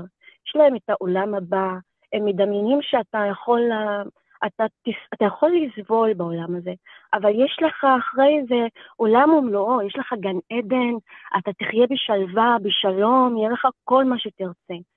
אנשים, זה- מה שקורה בעצם עכשיו. אנשים, פחות, כשאתה ניגש אליהם רק בחשיבה ביקורתית, לא חושבת שזה רק מה שיעזור. כן, לא ברור, זה יודעת בעיה. זה, לגשת. זאת, כן. זאת אחת הבעיות שלנו, כי באמת חשיבה ביקורתית זה מאוד לא סקסי, מאוד לא אינטואיטיבי, הרבה יותר נוח פשוט להאמין, להתמסר לזה, יש לך תשובות. העולם הבא זה משהו מאוד אה, מנחם לחשוב עליו שהוא קיים. אני איבדתי חבר שלי, וואי, לחשוב שאני אראה אותו עוד פעם מתישהו? הלוואי. אני אישית כן. חושב שהעולם הבא זה. זה הדוגמה להתעללות הכי נוראית בהיסטוריה שבני אדם עושים לילדים שלהם, זה לשכנע אותם שיש עולם הבא. כן, זה גז לייטינג לגמרי של הדת. גם אני חושב אה, שאין דבר, הרי אין דבר יותר מפחיד מאשר נצח של סבל. אני, אני לא מזמן שמעתי איזושהי עדות על איזושהי מישהי, לא, היא הייתה מורמונית, והיא מספרת שהיא חוותה תקיפה מינית בחייה. היא מספרת שהדבר הראשון שעבר לה בראש, אחרי, ש... אחרי שהאירוע נגמר והיא הייתה בדרך הביתה, והטראומה לאט לאט מחלחלת בה, הדבר הראשון שעלה לה בראש זה, אוי ואבוי, אני עכשיו הולכת לגיהנום. לפי הדת, לפי הדת שלי, מה שההורים שלי חינכו אותי להאמין זה שאני ילדה בת 17 שהרגע חוותה את כנראה את האירוע הכי גרוע שקרה לה בחיים זה עוד כלום לעומת מה שמחכה לי כעונש על זה, ש... על זה שעכשיו חוויתי כזה חוסר צדק. אני, אני חושב שזה אחד הדברים הגרועים שלדעת יש להציע. אמ, ואם, באמת, אם אני אכיר בן אדם דתי שיבוא וינסה לשכנע אותי ב- בעולם הבא, אני אגיד לו, אני אגיד לו את האמת שאני חושב שמה שהוא עושה זה, זה הפשע הכי גדול שהוא יכול לעשות נגד הילדים שלו, באמת, יותר מלהרביץ להם, יותר מ... לא, זה גם אחלה תרגיל, תחשוב על זה. אנחנו עכשיו במסדרון, אנחנו לא בחיים עצמם, עכשיו זה רק המסדרון לחיים האמיתיים בעולם הבא. אז אה, אתה יודע, אפשר לזרום ככה, אפשר לעשות כל מיני דברים, לא קרה כלום. זה לא באמת החיים עכשיו. שזה בכלל. בסופו של דבר אנשים מפחדים ממה שהם לא יכולים לשלוט בהם. וכשאומרים, וכשאומרים לבן אדם, אני, אני לא יודע כמה אני רואה עין בעין את האמונה שלך, הפחד מפני הלא נודע הזה, פתאום, פתאום מישהו שאני מכיר, אולי אפילו מישהו שאני אוהב, מישהו קרוב משפחה שלי, פתאום הולך נגד הדת שלי, הפחד הזה גורם לאנשים ל- להתכנס עוד יותר באמונות שלהם, כי ברגע שאתה נתקל במשהו שאתה לא מבין, אתה מחפש את הבטוח, אתה מחפש את המוכר. ו- וזה גם למה אתה באמת תשמע הרבה מאוד סיפורים על התנכרות של המשפחה ו- ונזילה החוצה, אנשים לאט לאט מאבדים, מאבדים קשר עם הקהילה שלהם, כי הקהילה שלהם מייצגת להם בעצם את, את הרדיפה הזאת, את הפחד הזה. כמו שאמני אמרה, אני אישה ואני לא יכולה לבטא את עצמי, כי אני נמצאת בדת שלא מאפשרת לי את זה. בינינו, גם, אה, נכון. גם, ב- גם בדת היהודית הקיצונית. זה אה, בדיוק מה שבאתי להגיד, שזה נכון היום לגבי כל דת, אני חושב שגם הנוצרים הם כאלה. אה, אני חושב כל הדתות המונותאיסטיות בטוח. אבל אמני מותר לך באמת להתבטא- מסקרן אותי לדעת. להתבטא איך שאתה רוצה, כל עוד אתה מסכים איתנו. לא, אם אתה אישה, גם אפילו זה לא, נראה לי. אה, אה, תמיד יש לך מעצור מסוים. לא משנה איך תיגש לעניין הזה שבעולם הזה, שאם אתה הופך לאתאיסט, פתאום יש לך את התסכול.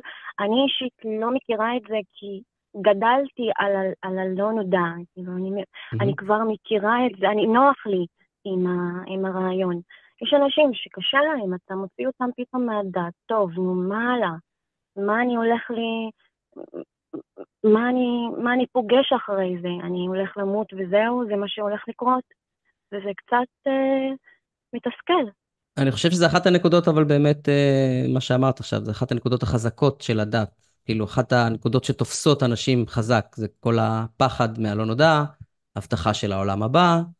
פחד ממוות באופן כללי משחק פה תפקיד מכריע. הופה, כן. יש לי פה... השאלה אם יש דרכים, השאלה אם יש דרכים אה, לפגוש גם את הנושא הזה, לדבר עליו. כן, אז זהו, מה, ש, מה שתיארת, מה שתיארת זה בעצם כן. הבעיה שיש לנו כל הזמן, כי אנחנו באים מכיוון של רציונלי וחשיבה ו- וכאלה, והם באים, זה בעיקר בא מכיוון אמוציונלי, מרגשות. ומאוד מאוד קשה להתחרות בטיעונים מהרגש, כי הם הרבה יותר חזק בשבילנו.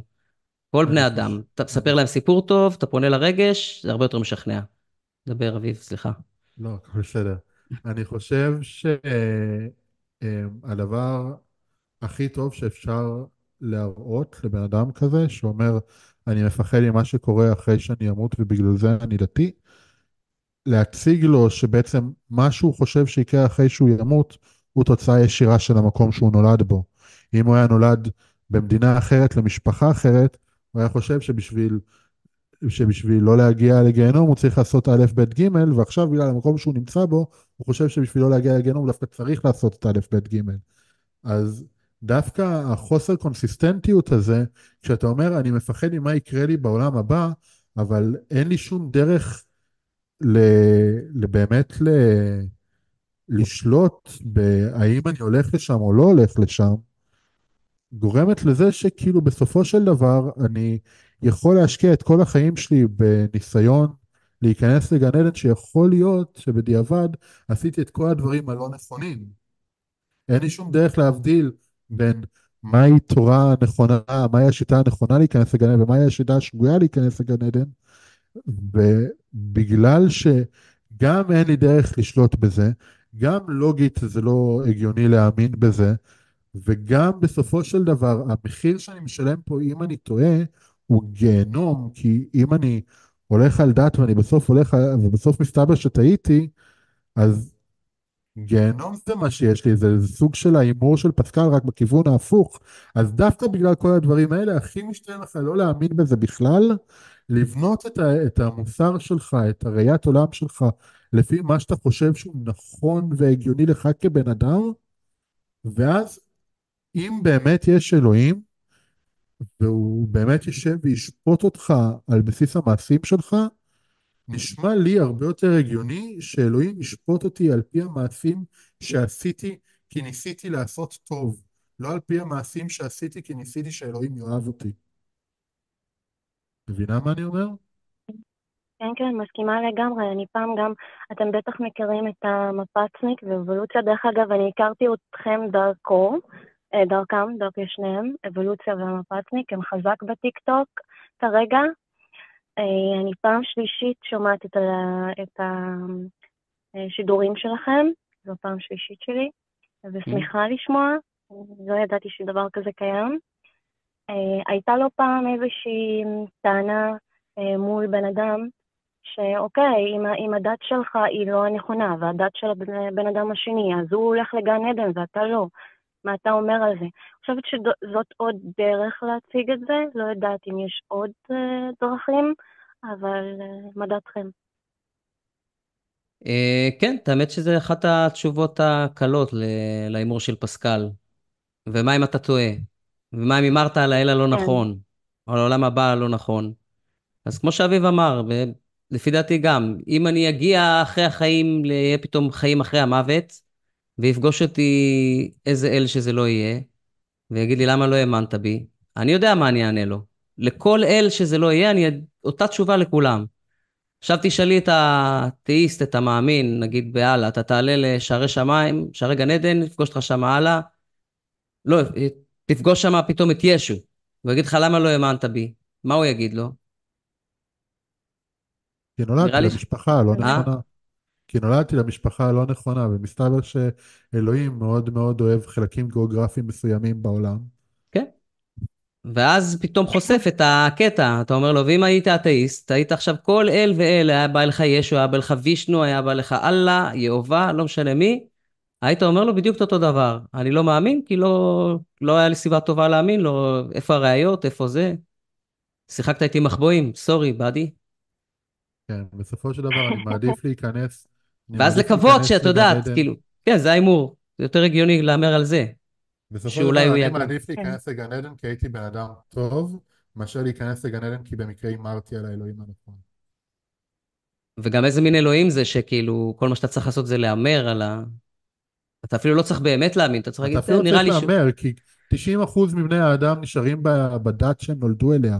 אין פה הימור. זה הימור גנטי שהוא בעצמו כביכול החליט. הוא החליט איפה תיוולד, הוא החליט איזה, לאיזה אמונה תגדל, ואז הוא שופט אותך על האמונה שגדלת בה, זה לא... כן, זה באמת מאוד מפתיע איך כולם אה, בדתות שהם נולדו אליהם. כן, מי ראה את זה מגיע. כן. שמחתי, שמחתי לדבר איתכם, אני לא רוצה לתקוע אתכם על הקו איתי. לא, הכל בסדר. אמני, אנחנו שמחים לדבר איתך. היה ממש כיף, אני תודה גם. אה, טוב, אחלה, את מוזמנת להתקשר אה, שבוע הבא עם אה, נושא אחר, ובכלל, לעשות. לייק, שייר, להיכנס לקבוצה שלנו בפייסבוק. אה, יש שם דיונים מעניינים. מעולה. יאללה, עד הפעם. הבאה. ביי. ביי. cool, זאת הייתה מי אתה. מביא לנו עכשיו, רן? אני בשוונג. אני לא יודע אם נצליח להתחרות במוסלמית. אה, טוב, זה, יש לנו זה פה... מעניין שהיא היא, אה, הציגה את עצמה כמוסלמית, שמוסלמים ונוצרים זה בעיקרון שם של דת, של, הלאום הוא של. דת. אין לך כמו יהודים, יהודית אה, כן, מבחינה תרבותית, למרות זה ש... מעניין. למרות שזה לא מדויק. כן, או שהיא כנראה פשוט, שלא. או שהיא פשוט כדי שלא, כן. שנדע, פשוט שנדע מא- מאיזה רקע היא מגיעה. כן, אוקיי. אני לא חושב שהיא מגדירה את עצמה מוסלמית. אה, אה, קודם כל, אה, לא, לא, לא, לא, מה רציתי להגיד? סליחה, טיק טוק, אתם מוזמנים להתקשר. אה, אנחנו עדיין על 076-599-5940, למרות שאין עוד המון זמן לתוכנית, אבל אה, בינתיים, רגע, טל, מה התכוונת שמה? אה, בינתיים יש כאן שני סופר צ'אטים שלא הקראתי מקודם, MK אולטרה אה, כותב על אה, בתנ"ך נס זה מקל הופך לנחש, בן אדם חי בבטן של דג, מים הופכים לדם ועוד. ממתי נס הפך להיות הרב ידע עליי משהו שלא סיפרתי. אה, כן, אני מסכים, זה קצת כמו, איך אומרים כן, parlor trick בעברית? אלוהים גדל, אלוהים במסיבות גדל, והי- זה. כן, גדל והתמתן עם השנים, ככל שיש לנו הוא הפך לעשות תרגילי לבחון אותו, מסיבות, הוא כן. פחות חזק שם, כן. כן, ותודה רבה גם ליניב רובין שתרם לנו איקס שח. אה, תרומה נדיבה ונחמדה מאוד. טוב, אנחנו נעלה לשידור את אה, אלדר, הוא אתאיסט, והוא רוצה לשאול האם כל אמונה לא מבוססת היא רעה. זאת השאלה שלך. אלדר. ערב כן, טוב. הלו, כן. ערב טוב. אז אמ, אה, אני אחדד. כן, אני אשמח. אה, אני שואל בעצם אם, האם כל אמונה שהיא לא מבוססת היא דווקא תוביל למשהו רע? כי נכון ש... אפשר לראות אה, אני יכול לענות לך בקלות, אני יכול לענות לך בקלות. אני יכול לענות לך בקלות? כן. לא. אוקיי, ברור התשובה שלא. לא? התשובה שלי תהיה קצת שונה מהתשובה של רן, אבל בוא תמשיך לדבר. כן. אז כן, כאילו אפשר לראות שאמונה שהיא לא רציונלית, היא אומנם לא מבוססת על לוגיקה, אבל היא כן עוזרת לאנשים לחיות את החיים שלהם בצורה הרבה יותר מאושרת. זאת אומרת, היה סיפור על בן אדם שהוא פתח איזה סוג של אה, אתר כזה באינטרנט שנקרא כנסיית האהבה, וכאילו הוא התחזה לאלפי נשים שהן לא קיימות, ושלח מכתבים לאנשים בודדים, ובסוף התגלה שהם, אה, שזה הסכם, והאנשים הבודדים גילו את זה, והם עדיין במשפט שהיה לו, אותו בחור, הם הלכו והגנו עליו, כי הם אמרו שהוא אשכרה הציל אותם מהתאבדות ומדיכאון, רק המחשבה שהוא דיבר עם מישהי, והוא אהב אותה, אפילו שזה לא היה אמיתי.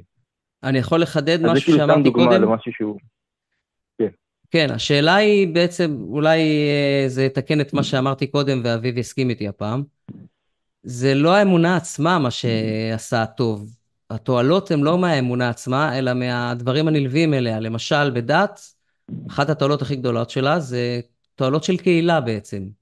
של תמיכה כלכלית ונפשית ומורלית ובכלל.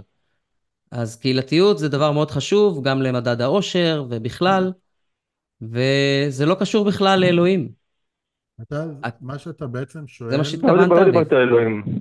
לא, אני דיברתי אומר- אני אומר שהאמונה- לא. אני אומר שהאמונה עצמה היא לא, היא לא מה שגורם ל, לתועלת, היא לא מה שעושה טוב, אלא השלכות של האמונה. ואגב, גם זה שאמונה לא מבוססת לא אומר שהיא שגויה. אתה יכול להאמין במשהו מסיבות לא טובות, והוא עדיין יכול להיות נכון. אביב, לא, אבל נגיד סתם נגיד בדוגמה שנתתי. אני, אה, אני, כן, אשאל. אני אשאל אותך ככה. אמ, אני רק רוצה לראות שהבנתי אותך נכון, אלדד. אתה בעצם כן. שואל, כי, כי העלית פה בעצם שתי טענות. הטענה הראשונה שלך, השאלה הראשונה שלך הייתה, האם כל פעם שאני מאמין במשהו לא רציונלי, האם זה תמיד בהכרח רע? ואז שאלת שאלה שהיא כאילו דומה, אבל בעצם מה ששאלת זה, האם זה בסדר לפעמים לספר שקר לבן? נכון? כאילו לפעמים, לפעמים זה מרגיש לנו כאילו, כאילו לגיטימי ל- להוליך מישהו שולל בעצם, אם אני מאמין שההולכת שולל הזאת היא, היא בעצם לטובתו. כן, גם את עצמנו, לא רק אחרים. אוקיי. כן. אז בקשר לשאלה הראשונה, אני חושב שהבעיה מתחילה ברגע שאתה אומר שהמנגנון שממנו אני מבדיל מה, מה אמת ומה שקר, הוא חיצוני לי, זה משהו שלא אני שולט בו. כי הדבר, המנגנון היחידי שאתה יכול לשלוט בו זה ההיגיון שלך. ברגע שיש לך, ברגע שאתה Mm. אומר, אני בוחר בשביל עצמי מה נכון ומה לא, אז בעצם כל האמונות שלך צריכות לשאוף להיות רציונליות, כי אתה רוצה להאמין בכמה שיותר דברים שהגיוניים עבורך.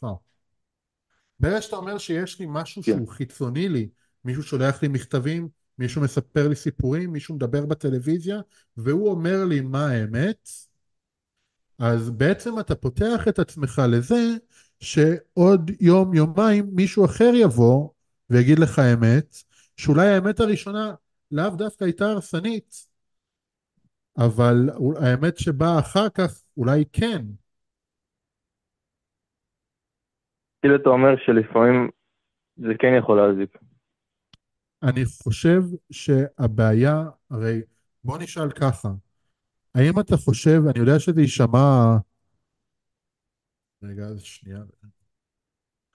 אני יודע שזה הולך להישמע שאלה לא קשורה. כן, פתאום טיפה אחורה, אני... טיפה אחורה. תודה. אני, אני יודע שזה יישמע שאלה קצת לא קשורה, אבל תאמין לי שאני אני מכוון למשהו. האם אתה חושב Mhm.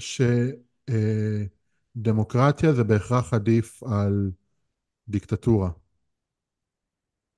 אמ, חד משמעית כן. ומה אם הדיקטטור שלי הוא דיקטטור טוב? אמ, המונח עצמו של דיקטטורה זה כאילו לא משהו טוב, אז קצת קשה לי לדמיין דיקטטור שהוא טוב. למה? שאתה אם כופה אם עכשיו יש. לי מדינה, שנייה, אם יש לי מדינה שאני עליתי לשלטון בה, ואני אומר, תקשיבו, אני השליט עד יום מותי, אף אחד לא יכול להחליף אותי, אין בחירות יותר, אבל אני דואג לכם, אני אדאג שיהיה לכם, שיהיה אוכל, רווחה, החיים יהיו טובים במדינה תחתיי, שוויון זכויות לכולם, הדבר היחידי שאין זה בחירות. זה דיקטטורה. אה, אם שורה תחתונה אנשים בסופו של דבר מאושרים בחיים שלהם במדינה הזאת, אז מהמם. כן, אני חושב שלפעמים גם דיקטטורה יכול להיות יותר טוב מדמ- מדמוקרטיה. אוקיי, אז מה שאתה, אז מה שאתה מנסה להגיד בעצם זה שאתה אומר שבמצבים מסוימים אני אוותר על החופש שלי תמורה לביטחון. אני מעדיף שלא יהיה לי חופש לדאוג לעצמי, אם זה אומר שמישהו אחר דואג לי. זה לא בהכרח ביטחון, זה יותר, אתה יודע, עושר. בסופו של דבר אני מאמין שמה כן, שכל בני ביטחון אני מתכוון לרשת ביטחון, ש, שזה אומר שיש איזשהו מינימום מסוים שאני לא נופל תחתיו. זאת אומרת שאני אומר, כאילו, אני מוכן לוותר על החופש שלי, אה, ו, ו, בתמורה ללוותר על החופש שלי, יש לי בעצם איזשהו מישהו שמבטיח לי, מפה המילה ביטחון, הוא מבטיח לי רמה מסוימת של חיים, הוא מבטיח לי בית, הוא מבטיח לי פרנסה, והוא מבטיח לי מה שאני צריך כדי לחיות חיים טובים. אז אתה מעדיף אה, את זה כבר- על פני חופש, זה מה שאתה אומר. אם שורה תחתונה טוב לי עם זה, ואני לא מרגיש שזה, שמשהו נלקח ממני ואני לא מרגיש רע, אז כאילו למה לא? ושוב, זה תלוי באנשים. אני בסופו של דבר אה, רוצה להיות מאושר בחיים, מהמם. וכאילו, אני אתאיסט, אז כאילו, אבל יצא לי לחשוב על זה, אם הייתה אפשרות לגרום לעצמי להאמין במשהו, שלא יודע, יעשה לי טוב וייתן לי ביטחון, אז אם הייתי עושה את זה, ואני חושב ש... אני חושב שכן. אני יכול להוסיף פה משהו ש-MK אולטרה כתב לנו בצ'אט. אה, היום קנית כן. טענה בלתי מזיקה, אבל מה מחר, אם לא למדת חשיבה ביקורתית, מה יקרה שתיתקל בטענה שהיא כן מזיקה? אתה לא תוכל לדעת את זה, ואז אתה תהיה בנזק. זאת כן, הבעיה. זה באמת קצת מסובך, כי כי איך אפשר באמת להבדיל בין אמונה שהיא לא מבוססת אבל היא לא מזיקה, לבין אמונה שהיא לא מבוססת אבל היא יכולה להזיק. אז כל אמונה שהיא לא מבוססת יכולה להזיק. גם אמונה מבוססת, שהיא לא אגב. מבוססת, כל אמונה שהיא לא מבוססת, זה אומר שהיא תלויה במישהו. הביטחון הזה שלך, שהקרבת את החופש שלך עבורו, מחר מישהו אחר ייקח את, את המושכות, Mm. והוא לאו דווקא ירצה בטובתך האישית. השאלה גם- הבעיה עם? ריכוזיות של כוח. אני חושב זו גם ש... הסיבה למה אנחנו כל כך נלחמים על הזכות שלנו לחופש, לא כי אף אחד לא יודע מה טוב בשבילנו חוץ מאיתנו, אלא כי ברגע שמישהו אחר אחראי על האושר שלנו, אז המישהו, אז מישהו הזה יכול מחר להחליט שהוא לא רוצה שתהיה מאושר יותר, ואז אין לך מה לעשות. אני חושב גם שאתה פשוט שאלת את השאלה הלא נכונה. איך אני יודע אם אמונה היא מזיקה לי או לא? אתה לא צריך לדעת, אתה לא צריך לשאול את זה, אתה צריך לשאול קודם כל, איך אני יודע אם אמונה כלשהי מוצדקת או לא. לא, זה מה שאמרתי, האם זה מוצדק לפעמים להאמין באמונה שהיא לא מוצדקת? זה מה שאני שואל בתכלס. אם בסופו של דבר האמונה הזאת גורמת לי לתחושת ביטחון או לאושר. כי סתם לדוגמה, נגיד אני אחנך את הילד שלי ואני אגרום לו להאמין שהכל לטובה, ולא משנה מה קורה לו בחיים, אז הכל לטובה. אז מן הסתם שהוא ייקח את הדברים קצת יותר בקלות מאשר בן אדם שהוא אתאיסט לגמרי והוא לא מאמין שהכל לטובה והכל זה רנדומלי ומקרי. האם זה כזה חיובי תמיד לקחת את הכל בקלות? בדיוק. מה, מה? האם זה כזה חיובי תמיד לקחת את הכל בקלות? האם עדיף שקר מנחם או אה, האמת הכואבת? שאלת אם השאלה. עכשיו תלוי אני חי, ב- אם אני. עכשיו חי במקום רע, ואני משכנע את עצמי שטוב לי במקום הזה, מה אי פעם יניע אותי לצאת מהמקום הרע שאני נמצא בו? לא, אני לא מדבר על מקרים כאלה, עכשיו אני מדבר על סתם סיטואציה, נגיד מישהו חולה במחלה סופנית, והוא ממש עומד למות, אז במקום להגיד לו, שמע, אה, אף אחד לא יודע מה קורה אחרי המוות, כאילו, לא קורה שום דבר אחרי המוות, אז במקום להגיד לו את זה, תגרום לו להאמין שיש עולם הבא, ויש, יראה את האהוב- את האהובים שלו. בסדר, כאילו- דיברנו כבר על מה אני חושב על העולם הבא. אני- חושב שהעולם הבא לא, לא באמת מנחם אף אחד על ערש דווי, הוא מנחם ילדים קטנים, והוא, והוא בעיקר, מה שהוא עושה זה למלא אנשים באימה. אני לא חושב שהעולם כן, אבל הבא... אני לא מדבר בהכרח- גם על עולם הבא של דת, אבל בכללי נתתי דוגמה בתור, כאילו סתם על בן אדם שהוא חולה סופנית והוא עומד למות, והוא הולך לבית חולים, ואחר אתה, מה אתה בא ותגיד לו? תגיד לו, אין שום הוכחה שיש עולם הבא, או כאילו תנסה להעלות את האמונה שלו, או שתנסה אפילו לחזק את זה עוד יותר, כי הוא כל כך עומד למות. אני לא בטוח שיש תשובה חד משמעית לשאלה כזאת. זה גם כמו ילד עכשיו חטף מכה, אתה תתן לו נשיקה ותגיד לו, תן לו, לא יודע, כדור סוכר כן. ותגיד לו, זה, זה יביא לך את הכאב. אם ילד שלי ישים, אם ילד שלי ישים אה, שן מתחת ל- לכרית, אני אשים שם שקל. כי יש דברים, יש דברים כן יש- שנחמד, אבל ברגע שאתה מבסס את האורח חיים שלך על אמונה לא מוצדקת, אז אתה, פה הבעיה. אתה, אתה בונה את חיים שלך על משהו לא מוצדק.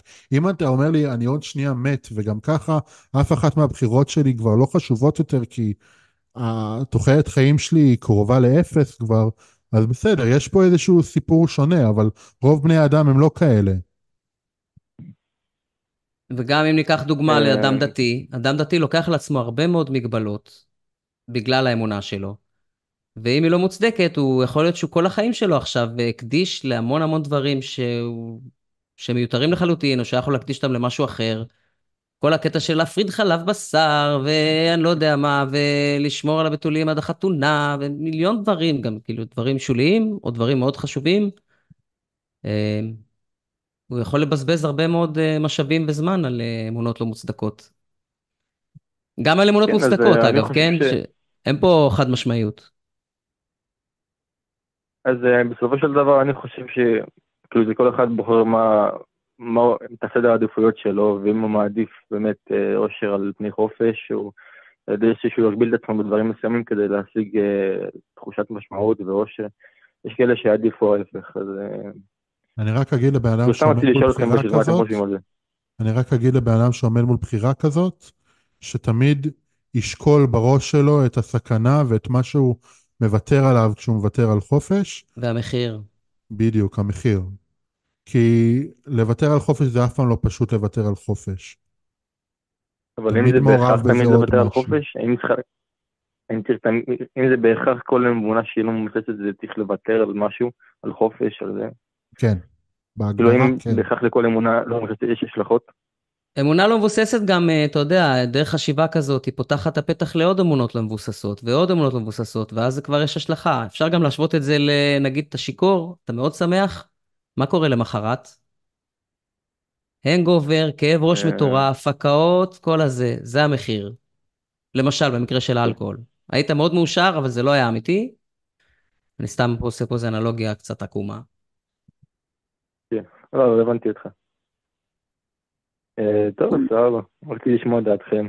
אה, טוב, תודה תודה אביב רבה. שאני צפיתי בפודקאסט שלך, ובאמת אהבתי לשמוע אותך ממש, אתה בן אדם ממש ורבלי, באמת היה לי ממש כיף להקשיב לך. אה, גם אתה רן, תודה, תודה. שומע אותך הרבה בתוכניות, וזהו, שיהיה לכם יום טוב. גם לך, יום תודה טוב. רבה, אחי. אז speaking of פודקאסט, אתה רוצה, אתה יודע, איזה plug-in, מה שנקרא? האמת שאני קצת מבולבל, כי אין לי פודקאסט, אז אני לא יודע איזה, את מי הוא שמע באיזה אה, פודקאסט. אני חשבתי שהוא דיבר אליי בהתחלה, אבל לא הבנתי גם. כן, הייתי גם קצת מבולבל. אולי הוא התכוון אוקיי. שהוא שמע אותי בתוכנית הקודמת, אולי הוא התכוון שהוא שמע אותי ב debate ההוא, כי ה debate ההוא היה כביכול פודקאסט. אז אולי הוא חשב על זה. אה, אבל לא, אין לי פודקאסט. טוב, מה אתה אומר, אה, אביב? אתה רוצה לקחת את שמואל? יאללה, טבילת אש, לא? יאללה, טבילת אש. כל אחד פה מקבל את שמואל. זה לא אה, יכול להיות ככה, שמואל. ב... אין תוכנית בלי שמואל. תגלה משהו. ערב שלום. טוב, שמואל. אה, שמואל? ערב טוב, מעניין. ערב טוב. שלום העליתי אותך, הופה. טוב. עלית אחרון כן, במקום אני- ראשון היום. או-אה, מעניין, אני... סליחה שאני אומר את זה ככה, אני בדיוק הייתי בשיחה עם ניבה בסינון. אה. ופתאום קפצתי, אני... אה, אוקיי, כי אתה כבר, אני רואה שאתה מחכה הרבה זמן. אתה רוצה לחזור לדבר עם ניבה? אה. כן, כן. פשוט זה היה ממש באמצע, סליחה. אה, אוקיי, אני כן, מתנצל. אז אני שמח לשמוע אתכם, כן? כן, אתה רצית לדבר איתנו על. השפעת, השפעת הפחד על האמונה? נכון, נכון, זה מה שרשום לי נכון, פה? נכון, נכון, נכון, בוא, נכון. תן לנו את זה. אבל אני בדיוק, בדיוק... רגע, אה, אבל מה אתה- אם... אה, אתה לא יכול להחזיר אותי לנימה? אני יכול להחזיר אותך, אבל אתה יודע, אנחנו עכשיו בשידור. אני אשמח. אוקיי. טוב, זה עוד לא אני קרה. אשמח, אני אשמח לחזור, כן. כי- אוקיי, טוב, בסדר. אה, טוב, ערב טוב, שמואל. תהנה מהשיחה עם טוב. ניבה. ביי ביי. תודה, כל טוב, ביי ביי. אוקיי, יש פה הרבה דברים אה, לראשונה. הלו? כן, כן. כן. אה, טוב, אביב, אז אה, נראה לי שבזאת סיימנו, כי אין לנו עוד מאזינים. יש לנו עוד- משהו שרצית. לדבר איתנו? רצית לדבר איתי עליו? I don't know. אם כבר זרק פחד, ההשפעה של פחד על האמונה, כן, זה מעניין. הייתי שמח לשמוע מה היה לו להגיד בעניין, אבל אה, כן, אני גם סקרן. אני חושב שאם כבר הש... הפחד גורם לאנשים להאמין יותר, לא להאמין פחות, ואז אני חושב שזה מה שהוא רצה להגיד, אגב. מאוד, אוקיי, אז יהיה מאוד מעניין, כי אני חושב שאין דבר בעולם שגורם לנו יותר ל... לאשליות ולתפיסה מוטעית של המציאות מאשר פחד. אין משהו שמניע אותנו יותר מפחד. כאילו, כן, זה גורם חזק מאוד. פחד והייתי. אומר אפילו שזה אולי הבסיס של הבסיס כמעט של, של רוב הדתות, זה הפחד ספציפית ממוות ומהלא כן, נודע. זה מה שנקרא weaponizing of fear, אתה משתמש בפחד של ההמון כדי לשלוט בו. מהמם. מעולה, אז כיסינו היום הרבה נושאים, כיסינו ממטיקה, כיסינו עוד כמה אה, דברים, אני כבר לא כיף. זוכר, לך תזכור שעה אחורה. טוב, אז אה, נראה לי שבזאת אנחנו נסכם את התוכנית הקצרה אך אה, מעניינת הזאת. אני מקווה שהיה לך גם כיף. ממש ממש. ותקווה ואנחנו- שעוד נתראה. כן, אנחנו עוד נתראה, כמובן אנחנו נביא את אביב עוד, ואני אבוא איתכם חשבון שלא התקשרתם מספיק היום, אבל בסדר, קורה. אז תודה רבה לכל המאזינים, לכל הצופים, אנחנו כאן כל יום ראשון בתשע, עד עשר וחצי או יותר, אם יש אה, על מה לדבר. תודה לכל החבר'ה בצ'אט שניהלו שם שיחה ערה ומעניינת, תודה לטל על ההפקה, תודה לניבה על הסינון, תודה לרן על ההנחיה, אני מודה לעצמי, סתם. תודה לרן על. ההנחיה. כן, תודה לכם, ויחד ננצח לכולם. ביי, שמרו על עצמכם.